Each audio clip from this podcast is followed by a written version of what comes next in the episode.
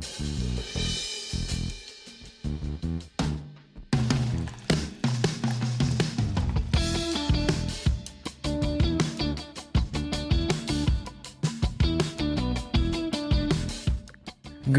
evening, good morning, good afternoon, wherever you are in the world. Welcome back to Social Confoes. It is episode 69.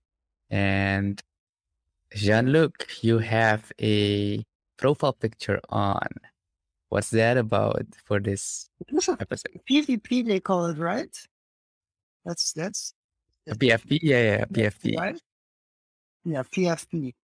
So, uh, yeah, for those that don't know, I got the chicken fox. So we're we're experimenting a little bit with with going full meta today, and people will be very annoyed by this, but I felt it was worth a try.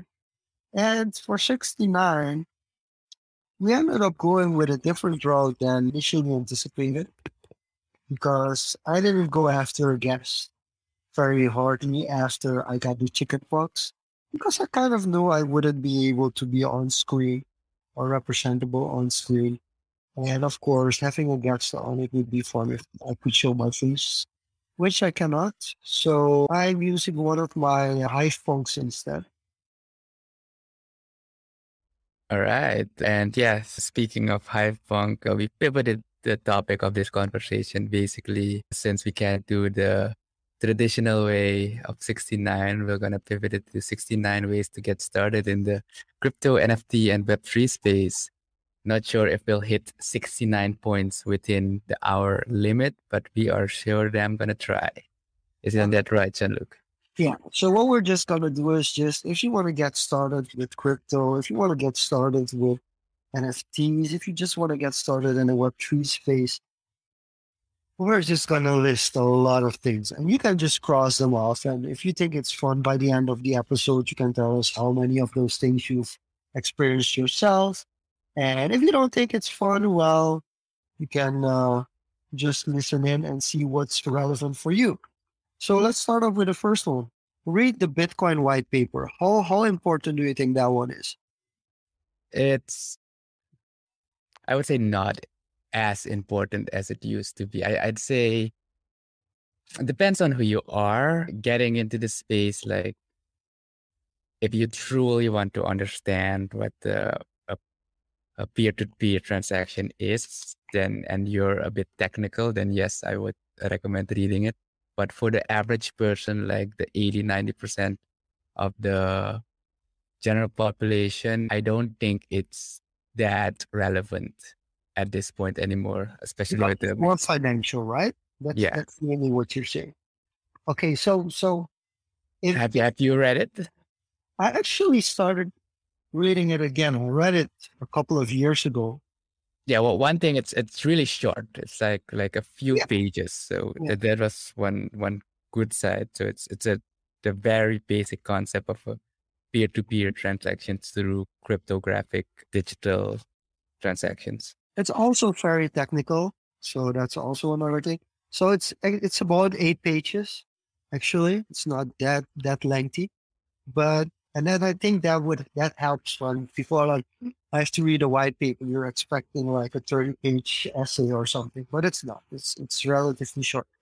But I think I wonder what if if is there something similar to that document for NFTs? No, similar to that document in, in that short description. I, I think the closest thing or the best thing you'd probably have for someone very new is go to YouTube and start there. I'd recommend looking up what's his name? Cold Fusion, Dagogo Altraide Australian Oh, YouTuber.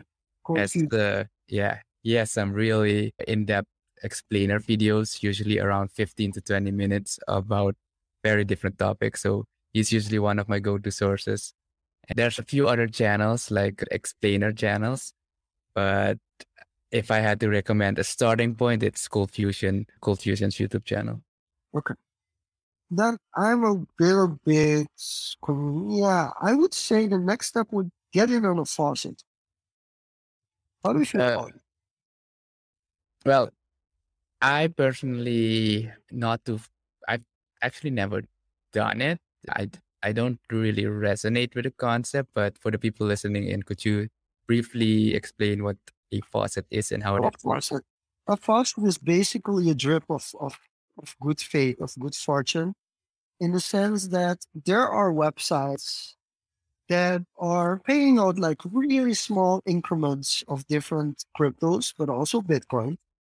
And they just pay out certain parts of, of, of crypto. And if you're, well, if you're committed enough, you can get enough out of it that if you do it for three months, you have something to start with. And basically, the only thing you have to do is spend 15 minutes of your day to collect three faucets a day for three months. And you don't have to, because one of the things, the, the reason why I mentioned faucet is a lot of people are scared to buy. And we've discussed this before, especially for some countries. I mean, in the Netherlands, I was in the Netherlands and one of the students where I spoke at, she mentioned like this this app, and I was like, okay.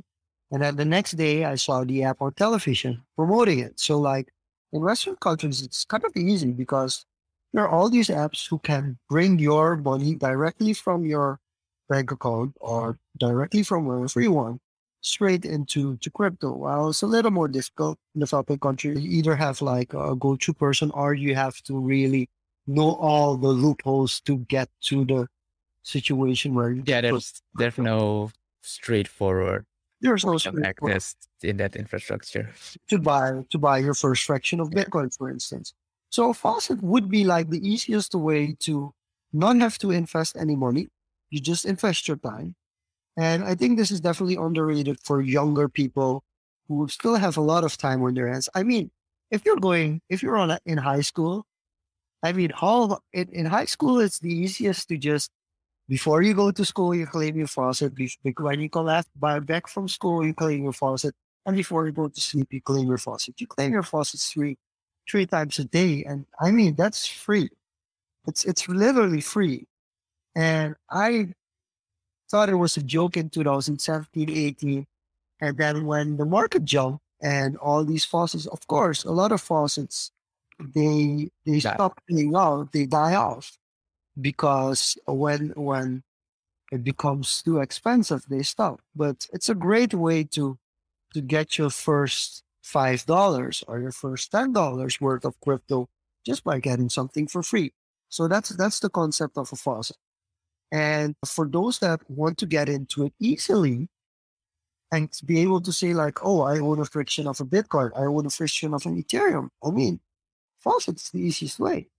Yeah, it's uh, it's to get actually experiencing that transaction. I, I would say it's the added value because the the amount you'd get is very insignificant. uh, But it's uh, really on- important that you learn you grind over time. But yes, I, I do agree on that part. I- I- that I can actually honestly say that from I think six months of faucets in 2018, I ended up with over hundred dollars in the end.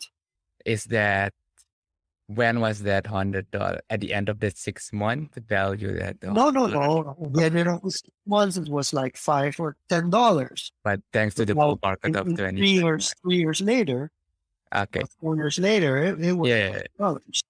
So, and and why why faucets are also interesting because you also learn about different, sometimes not always, and you also learn the difference between actual money and click money. Could you elaborate on click money? And you have oh. a like starting point for people So- on so getting Also less familiar for us, but more familiar for other countries is that there are these some are click farms, others are research sites, and there are these research sites where you can actually earn up to five dollars for doing a farm or research or marketing research or things like that.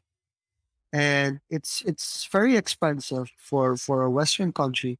It's really expensive to convince somebody to do a marketing research to be part of their market research because they can't find anybody who's willing to spend 30 minutes fill- or 20 minutes or even 10 minutes filling in a form. and they need the data as well to collect kind of how human psychology works. So you can actually fill in, fill in those forms where somebody in real life would get paid $15 for it. They can pay you $1.50 online and they're satisfied and you're satisfied. So And- mainly for uh, acquiring research data. Yeah, it's research data. And based on how long the form is, the that's decides on how much they will pay pay you out. But just to give you an idea that those things are also there. But then you can see like how much a faucet gives you compared to to to to these kind of jobs. And there's also something else. Most of these faucets also have a gambling part. Ooh. And I'm talking about faucets, people. I'm not talking about the gambling part. Don't think like, oh, I got 0.0001 Bitcoin.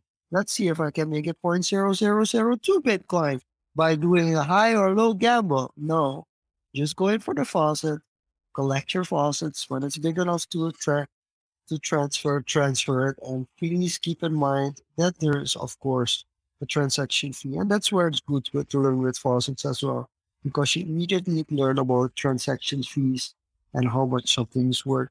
So that's why I think a faucet is a good start as well. Yeah. like, yeah, Only thing I, w- I want to add to Faucet is, especially if you're going to look into Ethereum or Ethereum like networks, uh, especially the test nets, if you're more on the developer sides, they have faucets that, you know, distribute like starting funds to experiment on the test net. So that's also one way to look at it more from a educational development side. yeah, that's pretty cool. Then I want to go to the next one. Get in on an airdrop. So for airdrops, yeah, airdrops is very broad in this context, but basically, quick definition, airdrop is basically if you've participated in something or you own a particular coin or something, or you registered for something, basically the, the company or the, the network will reward these individuals with a certain asset or a token or whatever by magically appearing in your wallet. Basically, they send send it to your wallet as a reward. It's not really magically, but for being part of something, you get something else in the return, and that's basically the airdrop. Yeah. How do you feel about? Do you think that's better than a faucet? I'd say it's more. It feels more. I, I'm not sure tangible is the right word, but I think the the feeling is more visceral if you weigh an airdrop versus a faucet because people like yeah it, it weighs more especially in the nft space i think that that has kind of a bit diluted it but i would rank an airdrop a tad above faucets for me but airdrops are also harder to get into. It's more limited i think and very more niche. And most of the time you need to own a different asset already to receive the benefits of the airdrop. Yeah, I mean that would be more difficult, of course, but uh, then let's let's go a little bit more from from the technical. Yeah, not necessarily technical, but from the setup side. Get a separate email address. I can see this being very useful from a security perspective, but on the other hand, you don't even need a crypto email address. Uh, if you really want to go, you know, hardcore crypto. uh, but for exchange communication, etc., uh, where you do require an email, then just get a separate e- email address. Have you done that? I actually have, but I don't. i use different mails for different kind of things. So it's really hard to say that I have an email address completely separate for Web2. Like some some things, if it's something centralized, I even use my. I in some cases I use one of my primary, one of my three primary emails, because it's just easier. And if it's something that's completely decentralized especially it's it's mainly for the security things that I don't trust. If it's something that I don't trust, I definitely use my my anonymous mails. Yeah, and I I don't necessarily have anonymous emails, but what I do when it's a very shady site, there's this app or platform where you can generate generate temporary email addresses. And wow, wow, no, no, no, no, no. I if if if I go into shady website, it's not that shady that I won't ever use that same email address again. yeah. So you just generate a temporary email to see what you actually get. And then wow. after a few hours or I think a few minutes, that email address gets discarded or recycled. So I actually have an app for on my phone ready to go for those situations. Wow. Okay. But yeah, if, if from a security perspective, depending on how hardcore you are, definitely get a separate email address for those types of things. But for general uses, usually you don't have to go that route yet. But it's something to consider once you go in deeper get an account on an exchange, getting an account on an exchange. This is a process and it's very tricky. And maybe you should, if, if we're talking about exchanges, then uh, I would generally refer to the bigger, more well known exchanges, so, uh, so such as Binance, FTX. Okay, so uh, give us the top five exchanges. I would consider Binance the top five, FTX in the top five, Kraken, not so much in volume, but based on reputation and how long they've existed. I would put Kraken there. KuCoin is if you want to go into the more not so well known alternative coins. Coin is a fairly decent one. And a fifth one, let's see, did I miss Coin Coinbase is the um, uh, I was gonna wonder if you're gonna put the Coinbase. Okay. This is the most user friendly one, I'd yeah. say. But so KuCoin yeah. over Bittrex. Oh, I, I have discarded Bittrex completely. Nope. Just because of the terrible, in my experience, customer service so far. And the listing and delisting of coin happening abruptly and then KYC over KYC every time. And yeah, not that, not oh. much of a nice experience. Same with Poloniex. There's in the early days, Poloniex was very popular. But if you read into the history of Ethereum and Bet Bitcoin, and you'll see some shady stuff that happened with Poloniex. So what about uh, have you have you tried Gate.io? Heard of it, haven't tried it. So these are the centralized exchanges, right? Of course, you also have decentralized exchanges, but for the beginner, yeah, okay. I think I think we'll, yeah stick to the centralized exchanges. Yeah, okay. Uh, one of these top five, yeah. and you should be reasonably okay. And setting up account is basically email and email, password, and some verification. Not all of them require full verification. You can set up an account, but you'll be very restricted if you don't go through the KYC and verify through identification with your passport or ID. Yeah, on one side, that, kind that brings, of that brings up to the next point. Get your account verified on the exchange. I avoid doing that as much as possible if it's not necessary. Okay. But in some cases you can trade. In some cases you can't even trade if you don't. Yeah. So and each exchange has its use cases but in general if you have a it's if your purpose is just to you know withdraw or deposit like regularly then yes you'll have to go through the verification and then generally use either ftx uh, binance or coinbase. Those are the popular ones. Okay. And of course the last one from this block buy a fraction of Bitcoin. Yes. Yes. All I can say to this one is yes. Once you've done that, transfer it from one wallet to another, even if the fees are ridiculous. Just do it with what you can afford, of course. I think that the first time me and a friend actually pulled like was it fifty dollars, fifty or hundred dollars to through this very shady website to get Bitcoin because a few years back, these big exchanges weren't even as accessible as they are now. So it was even harder. But that first transaction opened the floodgates basically of okay, the convenience, the the experience, etc. So doing that, I would say yes, and do it with Bitcoin, not not another thing. You could do it with Ethereum, but Ethereum has ridiculous fees, so I would still do Bitcoin over Ethereum, but Bitcoin or Ethereum. So your first crypto, for me personally, my first crypto purchase was Bitcoin. Yeah. Yeah. My first crypto transaction was Ethereum though. Yeah. I but the, was... the first actual purchase was, yeah, I think it was Bitcoin. Because you could also purchase Bitcoin and then exchange that Bitcoin for other stuff. Yeah. You couldn't directly purchase it.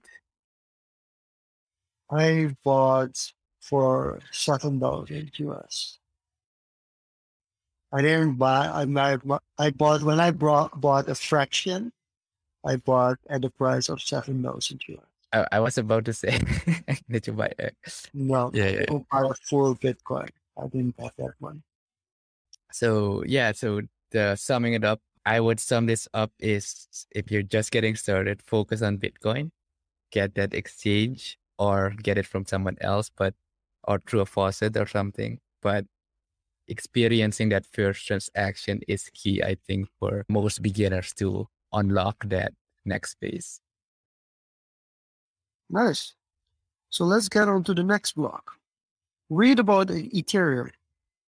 So Ethereum has a very, I would say, convoluted history, but now my go-to resource, if you're really interested in the history of Ethereum, I would recommend uh, the crypto the Cryptopians, authored by Laura Shin.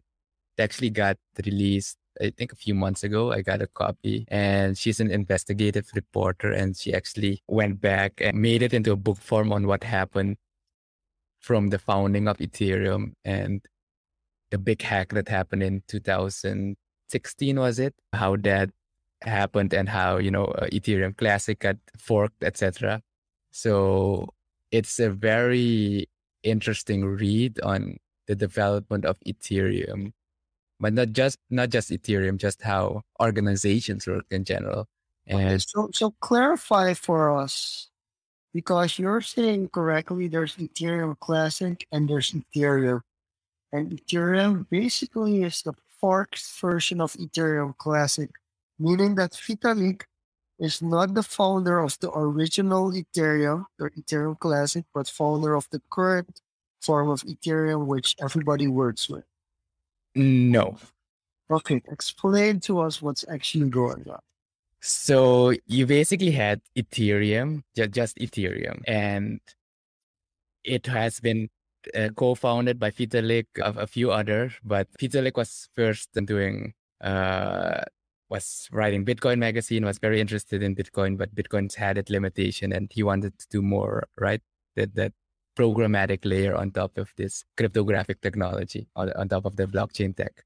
And that's when the Ethereum white paper was written by him. And he sent this to different experts eh, in the spaces. And then they came together from developers to investors. And I think a, a group of five or six people kind of formed the the, the founding Ethereum first version. And you had two core developer teams. I think one was based in the Netherlands or Germany, I think, but that developed and they developed that.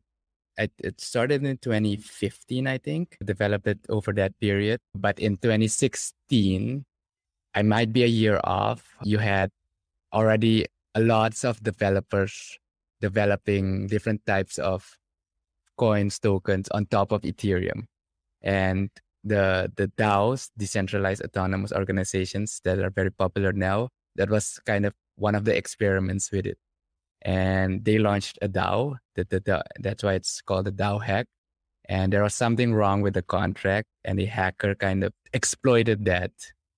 And th- this was separate from the core Ethereum team.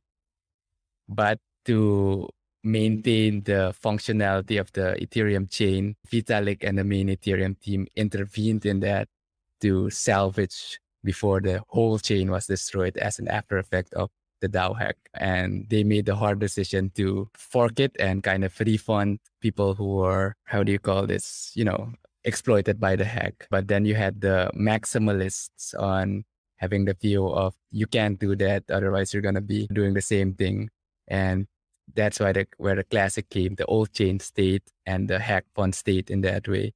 But the majority moved over to the fork chain.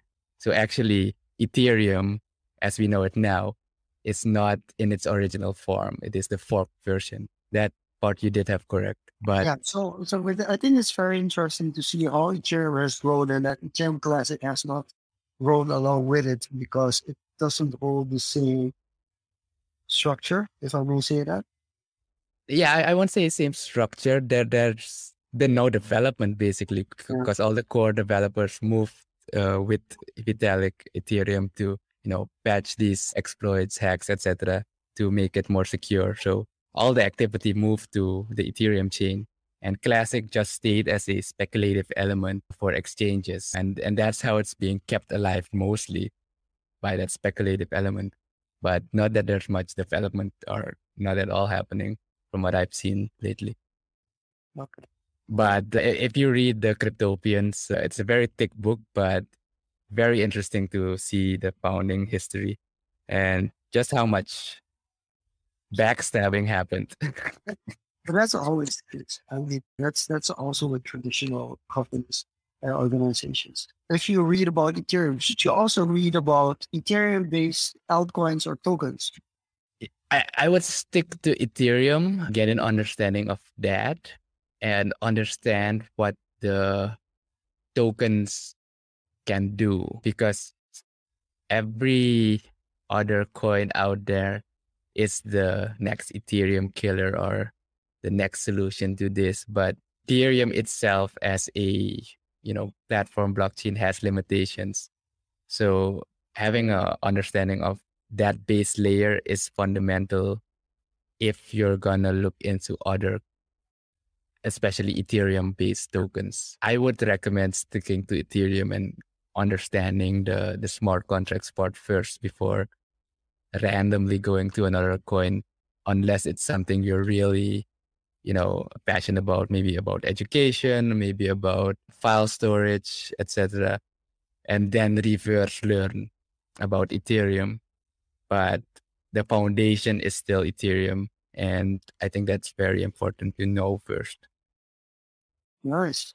And then you'll be Wow. able to more easily filter like okay is this a sham is this a scam is this a loot and scoot or whatever it is or is this actually somewhat seems far-fetched but it is possible and then you, you can start peeling off some layers Okay. So we have a fraction of Bitcoin, you get a fraction of Ethereum, and you get to do one altcoin. Can you repeat it so are, are you asking me Yeah. to So basically, we're we're yeah, you're new. You're diving into crypto. You bought a fraction of well, Bitcoin. You bought a fraction of Ethereum. You get to buy one altcoin. And we're not talking about putting hundreds or thousands of dollars in. You could put like ten dollars in. I mean, there's nothing wrong with that. if you purely want to experiment Or uh, you do it in something you believe in, like you just said. Like I believe in cloud storage, so I'm gonna connect with that. I believe in NFT, so I'm gonna connect with, for instance, Flow. Or I believe getting earning from writing, so I'm gonna invest in Hive. I believe in in gaming, so I'm gonna invest in Axie Infinity. It really depends, basically, on what you what you believe in, and you should be free to invest a little or just dabble a little into one specific altcoin, right? Yeah, that that's totally up to you for pure experimentation, but not as a financial decision. If if I had to add another one, actually, probably be Doge, just for the lols. Yeah. So that, that's actually put that one off my list now. Buy a bit of Doge. Yeah, definitely. And that's that's the reason I kind of put it in there. Okay, so now you you well well build up a small portfolio. I mean, you could put in like fifty bucks, hundred bucks, and you have a, a fraction of Bitcoin, a fraction of Ethereum, and you have some Doge. And then the next question comes in: Should you go on on crypto Twitter? Oh, yeah. So one thing you'll often hear referred to is the CT, abbreviation for crypto Twitter. And Twitter is basically the yeah the people's platform about niche projects like this and obviously there's scams happening all over the place but no other platform has in my experience at least has the energy that twitter has specifically crypto twitter on developments happening people responding if, if you have an idea or you want to be part of a project or a company it's easiest to engage in crypto Twitter and connect with people. You can even apply for jobs if you're a developer or something. Twitter would be the recommended place to go over LinkedIn, over I think Reddit could still work, but I I would still place Twitter over Reddit just because of the the velocity of information. Your volume as well. Yeah volume and velocity of information. I think if you want to deep dive with more background info, Reddit could be useful as well. Yeah, but usually when you're on Twitter, either they'll write up Twitter threads, like that's a whole thread with maybe 20 tweets talking about the topic, or they're either linked to a larger resource, like that's on Reddit or on Substack or something similar. But I, I would recommend the go-to place is definitely Twitter okay. to get get stay at the loop. Do you have next, other next other or next up engage with the community of your altcoin on that platform on Twitter? I think. Well, what are your thoughts on this? I, how would you limit engagement? Yeah, maybe, maybe start what? with that. What do you mean? Why would you want to limit engagement? Nene, how would you define engagement? Are you engaging or seeing oh. how other people engage? Talk, well, see, here's the thing about it. You don't start off by tweeting and being the all, the know-it-all who knows everything about that platform. I mean, it starts off with learning. Like you said, it starts off with listening in on the conversation and just understanding. Then it's then you go to kind of hoarding information and trying to collect, then you become a collector. So you're first you're an inactive, then you become a collector, you collect information, and then you get into the phase where you start maybe liking the tweets that you connect with the most and following the people within the space that you feel have the most you you you're the most behind when it comes on come to their thoughts and then you start commenting on their tweets when you have something that you feel like you want to say. I think that's where you start. And only after all those steps that I explained would be that you would starting posting tweets of your own. Uh, okay, uh, to start off, what would be your recommendation or you know way to go for for a beginner for finding people to follow? Oh, that's easy. Just follow the hashtags. So, do you have like a top three hashtag for a starting person? No, because the, the hashtags are decided by by them, right? So, of course, you could go hashtag Bitcoin, hashtag Ethereum, and hashtag the altcoin, the altcoin that you, the alternative coin that you picked out. So that would be the easiest way to start, and then you list, see the conversations and you follow the people that you feel are most interesting to follow. I think that that's a good place to start. Yeah. One recommendation I do want to add for Twitter is at least in the settings to put it on latest tweets instead of having the algorithm curate for you yeah. because that's going to give you like the Facebook bias view. So I'm not sure if it's by default now, but with the recent Twitter updates, I think you, you have to switch it every now and then. Yeah. That's a good tip. Because you want to stay with recent information, like uh, like I mentioned before, velocity and volume do matter. We we've really touched the basics on getting started. Now some more getting proof of work kind of stuff. Buy your first product or service with crypto. Um, First thing you purchased with crypto.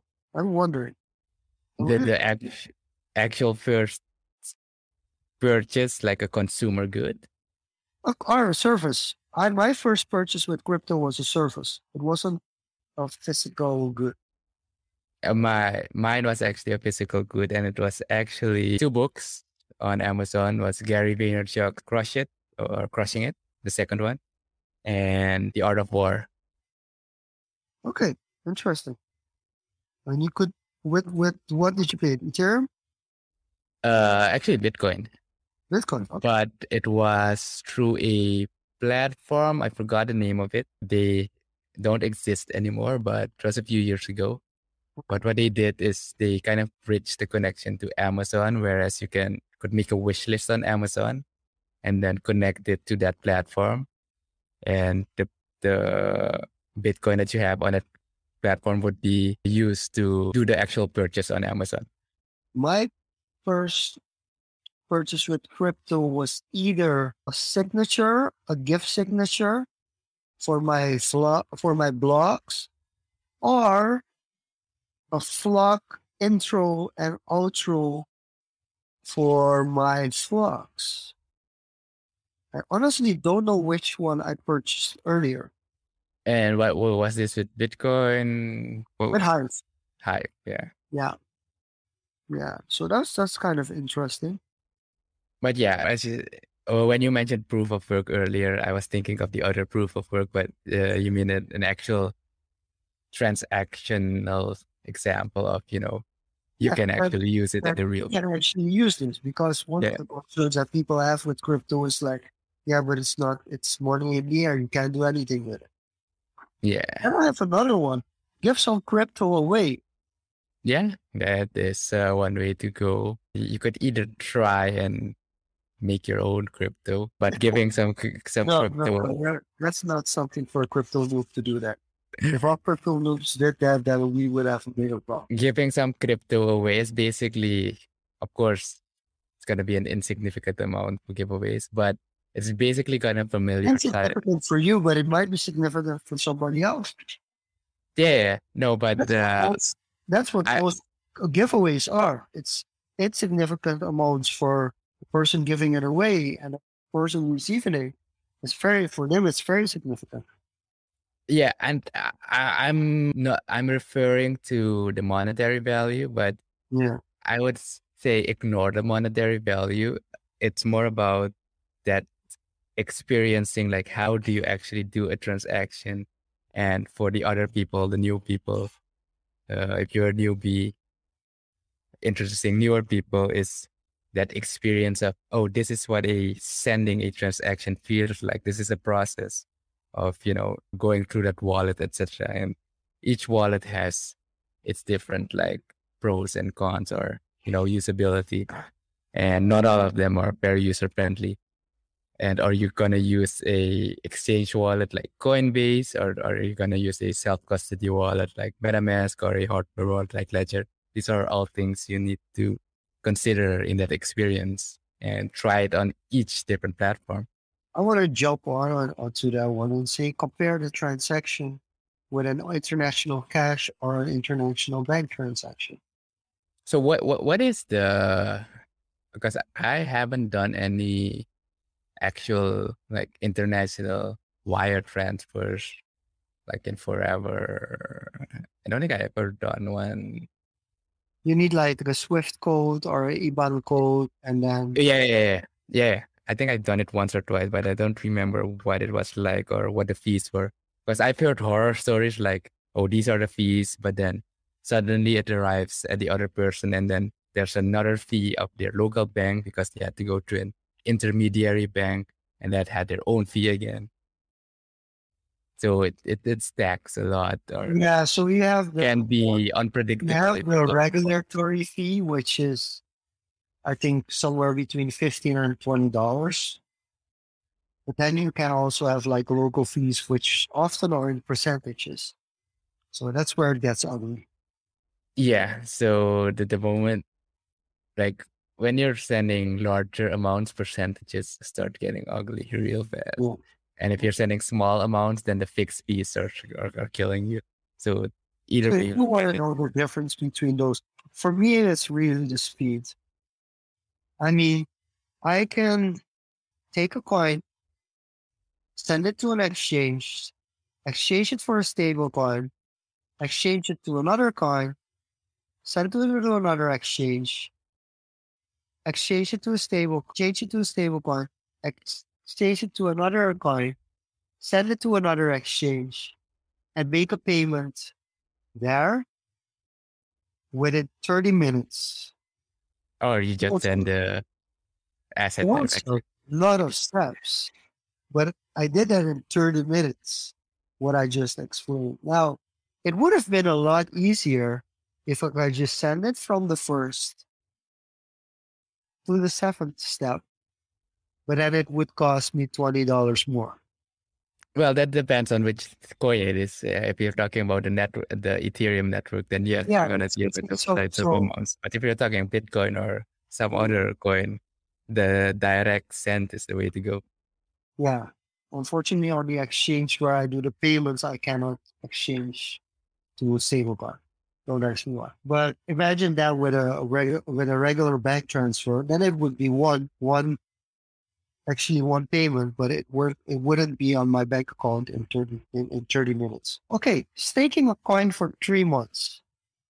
So yeah, I think that's the next thing you could look at is proof of work and proof of stake and what staking is and getting your feet wet on that. And in this context, staking basically promises, oh, lock your coins for a period of time, in this case, three months, and get rewarded. So you could compare it traditional world, like if you had, if you would put uh, money into your savings account from your bank that you get a uh, return rate etc it's pretty similar to staking if you're looking at the monetary side but yeah you're locking the coins up for a certain period and not using it Okay. I think it's time for some over and unders to close it up. yeah sure Um, let's do some two each the rapid fire over under we could keep it in this team i think Yeah, I think that would be perfectly fine. Do you want to go Uh, first or should I go first? no i'm gonna give you the opportunity to go first because it happens too often that i steal yours right No, it's okay. So, MetaMask, overrated or underrated? See, I was gonna say MetaMask.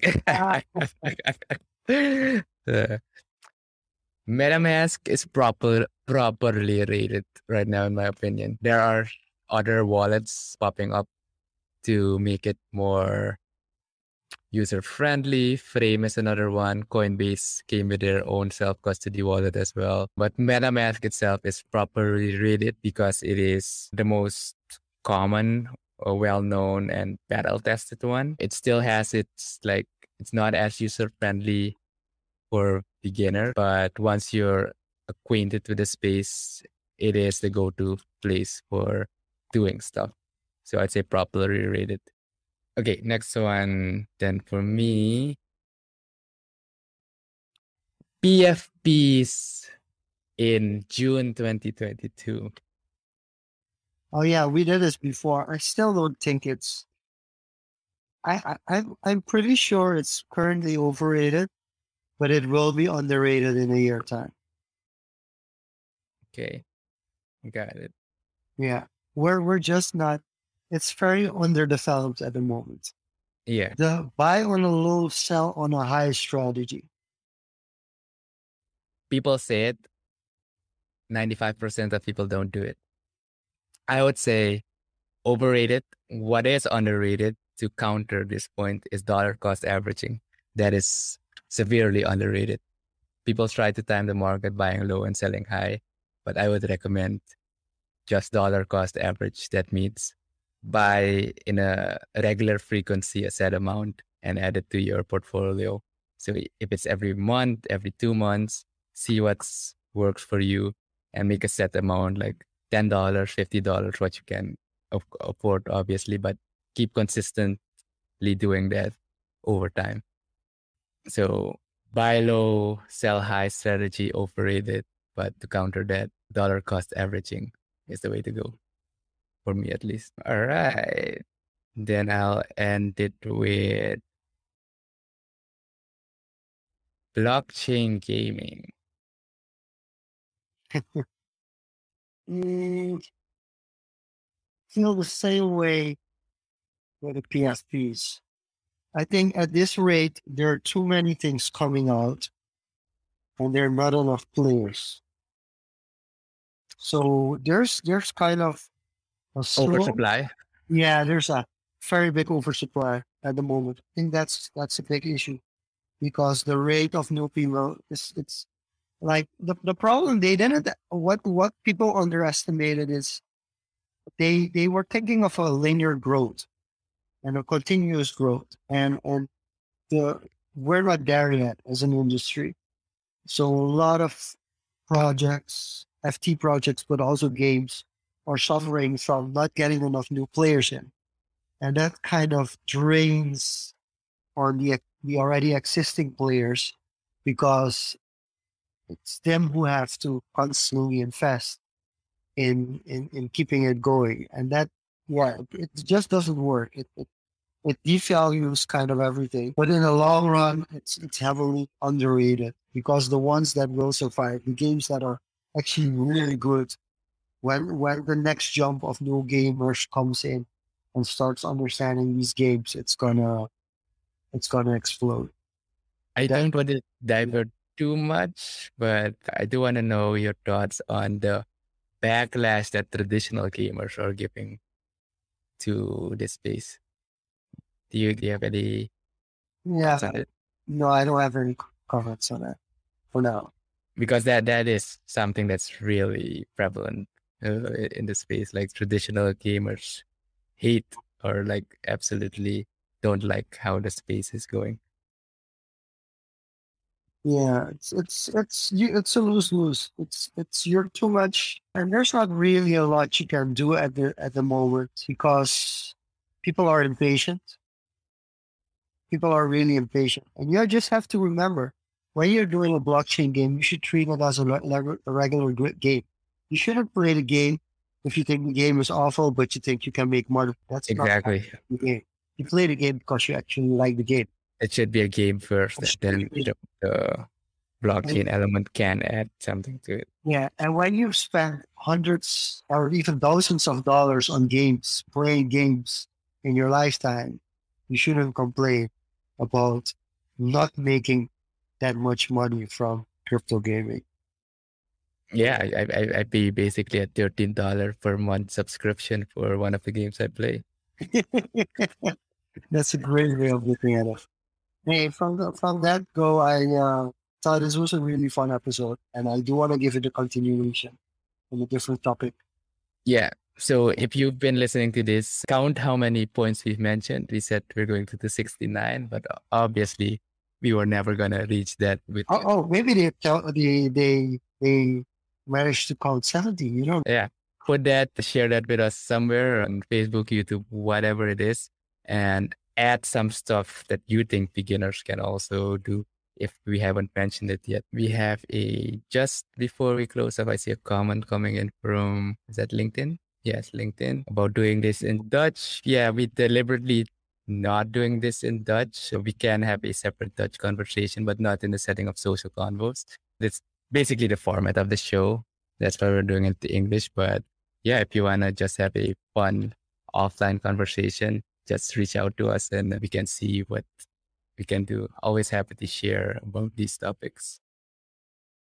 Closing thoughts, look, and then you can wrap us off. So this was just getting as much details in as possible in a fun format. I hope you guys enjoy it. As always, this audio version or the audio version of this episode will be available in the weekend. Might not be this weekend, but I'll, I'll do my best. Are also are, available on confoes.com slash Social Confoes. We will be back here next week, same place, same time, maybe with my face or maybe with my hive punk again. Have a Yeah. great night. Hopefully your face. All right. Good night. Thanks for people for joining in. This was it. See you. Bye bye.